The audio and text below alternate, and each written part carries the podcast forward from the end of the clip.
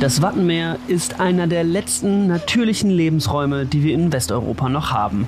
Auch wenn es auf den ersten Eindruck kahl und einsam erscheinen mag, es ist extrem lebendig. Rund 10 Millionen Wart- und Wasservögel, die zum Großteil aus der Arktis kommen, sind auf das Wattenmeer als Lebensraum während des Zugs, zur Überwinterung oder zum Brüten angewiesen.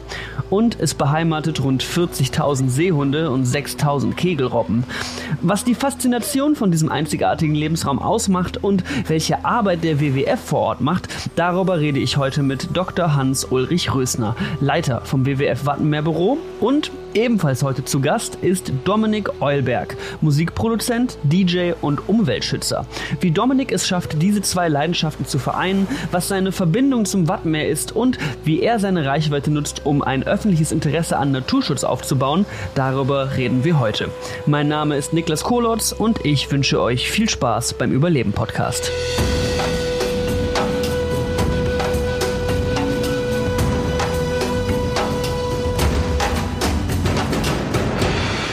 Jawohl, und damit steigen wir doch mal direkt ein. Hallo Hans-Ulrich, hallo Dominik.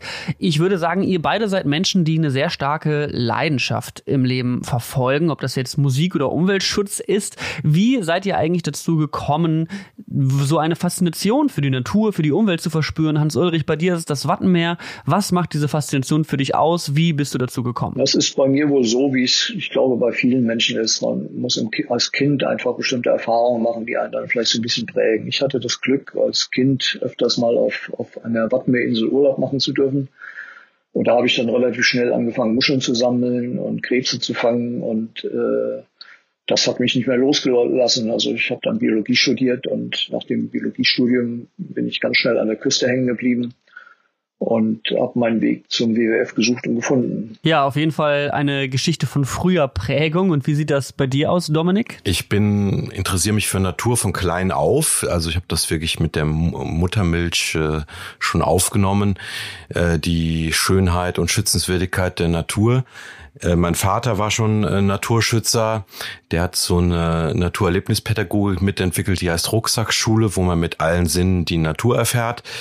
Und ich bin ohne Medien, ohne Fernseher groß geworden und die Natur war mein Entertainment-System, die vor allem die Schönheit der Schmetterlinge und der Vögel. Musik hat mich als Kind gar nicht interessiert. Das war mir immer zu äh, ja zu zu aufgesetzt, zu künstlich, zu affektiert. Und äh, die Musik war meine Natur, äh, der tolle Gesang der Singdrossel oder die Nachtigall oder die Mönchsgrasmücke, das hat mich in Verzückung gebracht. Dann habe ich das erste Mal elektronische Musik gehört und das war direkt so wow.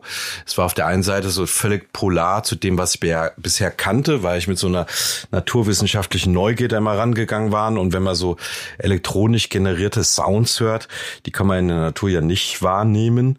Das war wirklich so eine ganz neue Welt und da kam ich mir vor wie so ein Astronaut, der auf so einem fremden Planet gelandet ist. Und da gab es auch immer ganz viel zu entdecken. Ja, das kann ich auf jeden Fall sehr gut nachvollziehen. Und ganz viel zu entdecken ist vielleicht auch ein ganz gutes Stichwort, weil das gibt es auch im Wattenmeer. Und das Wattenmeer, das möchte ich eigentlich erstmal verstehen. Was ist das eigentlich für ein Lebensraum, Hans Ulrich? Wie entsteht Watt? Warum gibt es das dort an der Nordsee, aber warum gibt es das an anderen Küsten nicht? Ja, Voraussetzung für Watt ist, dass es äh, ruhiges Wasser gibt und dass es flaches Wasser gibt im Meer. Also auch in einer Flussmündung, ob das in Frankreich oder in Großbritannien ist, äh, da bildet sich auch Watt, nur sehr viel weniger Wattflächen. Und deswegen findet man Wattboden, das ist ja nicht, gibt's ja nicht nur im Wattenmeer, sondern findet man im Grunde in Meeresbuchten, das findet man am, am, am Ende von norwegischen Fjorden, das findet man in englischen Flussmündungen, äh, solche Wattflächen, aber die sind oft sehr, sehr klein, äh, vielleicht weniger Hektar nur, da können dann auch nicht so viele Vögel drauf leben. Äh, diese Möglichkeit für Wattenmeer sich zu bilden, hat sich aufgrund der Gezeiten, also von Ebbe und Flut und dadurch, dass die, die Nordsee ein sehr flaches Meer ist, in dieser gesamten südlichen Nordseeküste herausgebildet. Und die reicht eben äh, von Esbjerg in, in, in Dänemark über das schleswig-holsteinische, hamburgische, niedersächsische Wattmeer bis ins niederländische Wattmeer, bis äh, ins niederländische den, den Helder oder auch beziehungsweise die Insel Texel, die dort liegt und umfasst eben insgesamt diese mehr als 10.000 Quadratkilometer Fläche, die auch als, als ähm,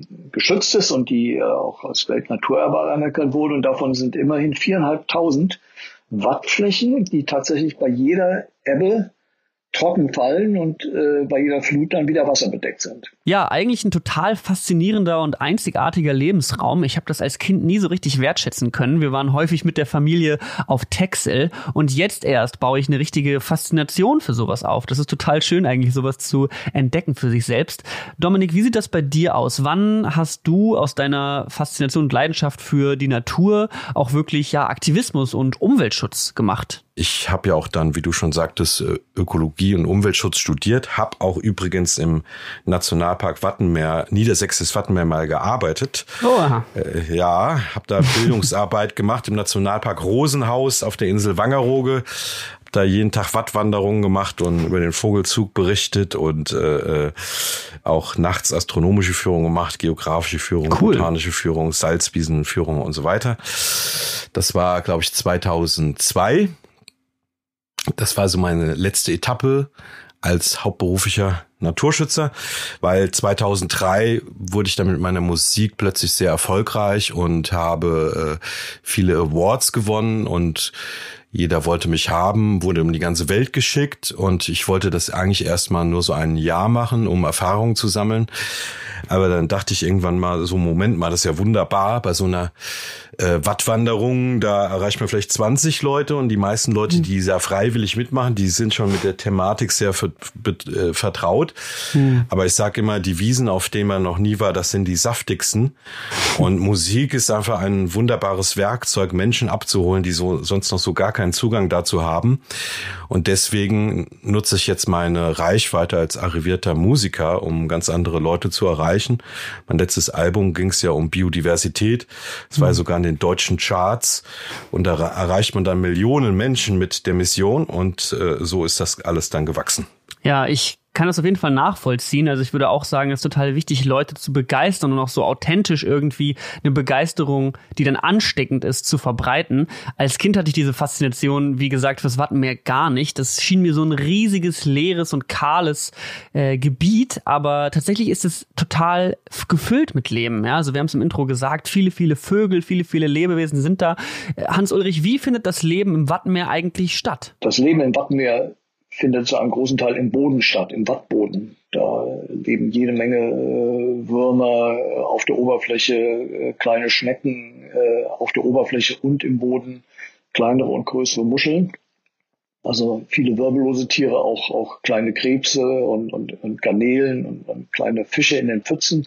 Das ist schon ein sehr, sehr reiches Tierleben, was sich aber erst auf den zweiten Blick erschließt. Also man muss da ein bisschen buddeln, dann sieht man das. Oder man muss natürlich auch einfach mal gucken und sieht da riesige Vogelschwärme, die dort im Watt herumpicken und die müssen natürlich irgendwas fressen. Und, und was kann das sein? Das sind eben Schnecken, Würmer, Krebse, Muscheln. Äh, also das Wattenmeer hat einen sehr hohen Umsatz an Leben. Wenn ich wenn ich mal mit einem Wald vergleiche, dann wird natürlich auf beide Lebensräume das Sonnenlicht und aufgrund der Photosynthese wird pflanzliche Biomasse aufgebaut. Im, im Wald äh, ist das dann endet es im Grunde im Holz und es wird Holz aufgebaut. Im Wattenmeer besteht diese pflanzliche Biomasse, die genauso viel dort erzeugt wird, aus kleinen Algen, die dann ganz schnell von Tieren gefressen werden und diese Tiere sind halt in großer Zahl da und werden dann auch ganz schnell von anderen Tieren, nämlich den Vögeln gefressen oder von den Fischen gefressen und die Fische werden dann wieder von Seehunden und Kegelrobben gefressen. Also es ist ein sehr hoher Durchsatz von Leben dort im Wattenmeer. Mhm das, was die Vögel quasi dort bekommen. Wir haben am Anfang kurz drüber, äh, kurz drüber geredet, über die Wart- und Wasservögel. Viele kommen aus der Arktis. Was bekommen die da? Was ist das für ein Lebensraum? Warum ist das Wattenmeer so ein wichtiger Bestandteil von deren Leben? Die Zugvögel, die das Wattenmeer nutzen, sind sehr spezielle Vögel. Deswegen nennen wir sie auch Wart- und Wasservögel. Das sind, sind so Schreitvögel, wie Kohlen, wie, wie Austernfischer oder Regenpfeifer. Das sind Möwen, das sind Wildgänse wie Ringelgans oder Nonnengans. Das sind Enten wie Pfeifenten, die brüten im Grunde in einem Raum, der fast die halbe Arktis umfasst. Also es geht von Nordostkanada über Grönland, Nordskandinavien bis Nordsibirien, was das Einzugsgebiet unseres Wattenmeeres ist, aus dem diese Bad- und Wasservögel, die da auf, im Tundraboden zum Beispiel ihr Nest anlegen äh, äh, und im Sommer da, dort, dort oben im Norden sind äh, und auf dem Herbstzug, also wenn sie aus der Arktis wegziehen äh, oder auf dem Heimzug, wenn sie im Frühling wieder hochziehen, im Wattenmeer vorbeikommen, da teilweise mehrere Monate äh, auf diesem auf diesem Schlickboden, auf diesem oft aus Sandboden äh, leben und Nahrung suchen. Und die sind einfach hochgradig darauf angewiesen, in solchen Feuchtgebieten Nahrung zu suchen. Und dazu brauchen viele Vögel auch große Flächen. Und diese großen Flächen finden sie eben im Wattenmeer, aber nicht an anderen Stellen. Beim Thema Vögel muss ich sofort bei dir, Dominik, an das Kartenspiel denken, was du entwickelt hast. Eine Art Memory, wo man ja Vögel gegeneinander vergleichen kann, ob das jetzt auf Gewicht oder andere Merkmale ankommt. Und du hast auch ein eigenes Musiklabel, das heißt Apus Apus. Das ist der lateinische Name für den Mauersegler. Du hast also nochmal eine ganz spezielle Faszination für Vögel. Wo kommt das her? Also wie gesagt, ich bin ohne Fernseher groß geworden und gerade die Schmetterlinge und Vögel, ähm, diese, diese Variabilität, also bei den Vögeln zum Beispiel das Kleine kleinste Vogel bei uns ist ja das Sommergoldhähnchen. Der wiegt vier bis sieben Gramm, mhm. also so viel wie ein Bleistift. Der schwerste Vogel ist ein Höckerschwan oder ein Großtrappe mit 18.000 Gramm, also das viereinhalbtausendfache. Das hat mich total fasziniert. Also diese Form und Farbvielfalt. Äh, dann ist natürlich auch das Wunderbare an der Avifaunistik, dass man hat ja nur 254 regelmäßige Brutvogelarten in Deutschland. Das heißt, das ist etwas, was man relativ schnell äh, äh, überschauen kann oder beherrschen kann. Und dann wird das erst interessant, weil dann hat man wie so eine äh, Klaviatur, auf der man spielen kann. Dann erkennt man die Nuancen, dann erkennt man die, dass gewisse Vögel einen äh, Monomorphismus oder Dimorphismus haben, dass sie Schlichtkleid und Prachtkleid haben und mhm. so weiter, die Unterarten. Und das ist das Spannende daran, dann äh, wie so Puzzleteile, die sich dann nochmal neu einfügen in das Wissen. Und je kompletter das Puzzle schon ist, desto mehr Spaß macht das. Das kennst du du selber, wenn du mit so zwei Teilen anfängst, dann denkst du, du weißt gar nicht, was du da machst. Wenn ich jetzt Koleopterologe wäre, äh, da gibt's ja 8000 äh, Käferarten in Deutschland, das wäre, denke ich mal, etwas, was ich niemals äh, äh, erfassen könnte und überschauen könnte. Der Mauersegler hat mich total fasziniert. Also zum einen, weil ein tolles Beispiel für konvergente Evolution ist. Der sieht ja aus wie eine Schwalbe, hat aber mit einer Schwalbe so mal gar nichts am Hut. Der ist am nächsten mit dem Kolibri verwandt. Das fand ich immer faszinierend. Und wie der sein Leben verbringt, dass der ein komplettes Aeronautendasein hat, also in der Luft frisst, trinkt, äh, schläft und sich sogar dort paart und in seinem Leben rund vier Millionen Kilometer zurückfliegt, was zehnmal der Entfernung Erde bis zum Mond entspricht.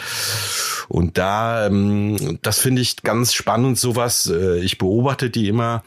Und dann versuche ich mich da hinein zu versetzen. Wie fühlt sich das wohl an, so ein Mauerseglerleben zu leben, so ein Aeronautendasein? Hm. Und das finde ich total heilsam. Also ich bin ein großer Fan von Viktor Frankl, dem Psycholo österreichischen Psychologen, dem die mhm. Logotherapie gemacht hat, weil das Problem vieler Menschen ist, die drehen sich permanent um sich selber und äh, machen sich deswegen das Leben schwer. Man muss eine gesunde Vogelperspektive einnehmen auf das Ganze. Dann kommt man viel leichter durchs Leben. Dieses, diese Faszination auch, dass Natur der einfachste, gesündeste und kostengünstigste Schlüssel zum Glück ist, weil Natur ist kostenlos, den Mauersegler zu beobachten, da muss man keinen Eintritt bezahlen. Der Buchfink tut seinen Finkenschlag auch zu ökonomisch schwachen Zeiten kundtun. Äh, wir äh, tanken Vitamin D, wenn wir draußen sind, unser Immunsystem wird gestärkt. Die Stresshormone äh, vermindern sich bis zu 50 Prozent durch die Terpene, durch die Kohlenwasserstoffverbindung der Bäume. Es ist also ein rundum super Sache ist. Ich meine, ist ja auch logisch. Der Mensch ist ja für die Natur geschaffen und nicht dafür geschaffen, in viereckigen Kisten zu hocken und mit viereckigen Kisten in andere viereckigen Kisten zu fahren, um auf viereckige Kisten zu starren. Wir wundern uns ja, wie gut uns so ein Sonntagsspaziergang tut. Dabei sollte man sich immer wundern, wie schlecht uns das tut, in so, so einer Bude da zu hocken. Mhm. Und das versuche ich den Leuten immer so mit auf den Weg zu geben. Und deswegen habe ich auch dieses Kartenspiel gemacht, was du angesprochen hast, das Vogelquartett, fliegende Edelsteine, weil man einfach so spielerisch diese Mannigfaltigkeit und Raffinesse der Natur entdecken kann und das kindliche Staunen reaktiviert werden soll. Und das ist für mich auch die wichtigste Aufgabe, weil wir in Zeit leben, wo wir ganz wunderbare Wissenschaftler haben, die alle Kausalzusammenhänge erkennen, aber sie werden nicht umgesetzt. Und da der Mensch nur das schützt, was er schätzt, ist es mir wichtig, die Liebe zu der Natur zu reaktivieren, das kindliche Staunen, weil wir dann anfangen, die zu beschützen. Ja, ich denke, es ist, wie eben schon besprochen, total wichtig, diese Faszination zu übertragen. Insbesondere vielleicht jetzt so wichtig wie noch nie. Wir haben die Klimakrise, die vor der Haustür steht. Wir haben Natur- und Umweltschützer, die Biodiversität beschützen wollen und müssen. Und ich würde ganz gerne mal in dem Zusammenhang auch in Richtung Wattenmeer gucken. Was sind die Bedrohungen vom Wattenmeer? Inwiefern wirkt sich die Klimakrise auf so einen Lebensraum wie das Wattenmeer eigentlich aus?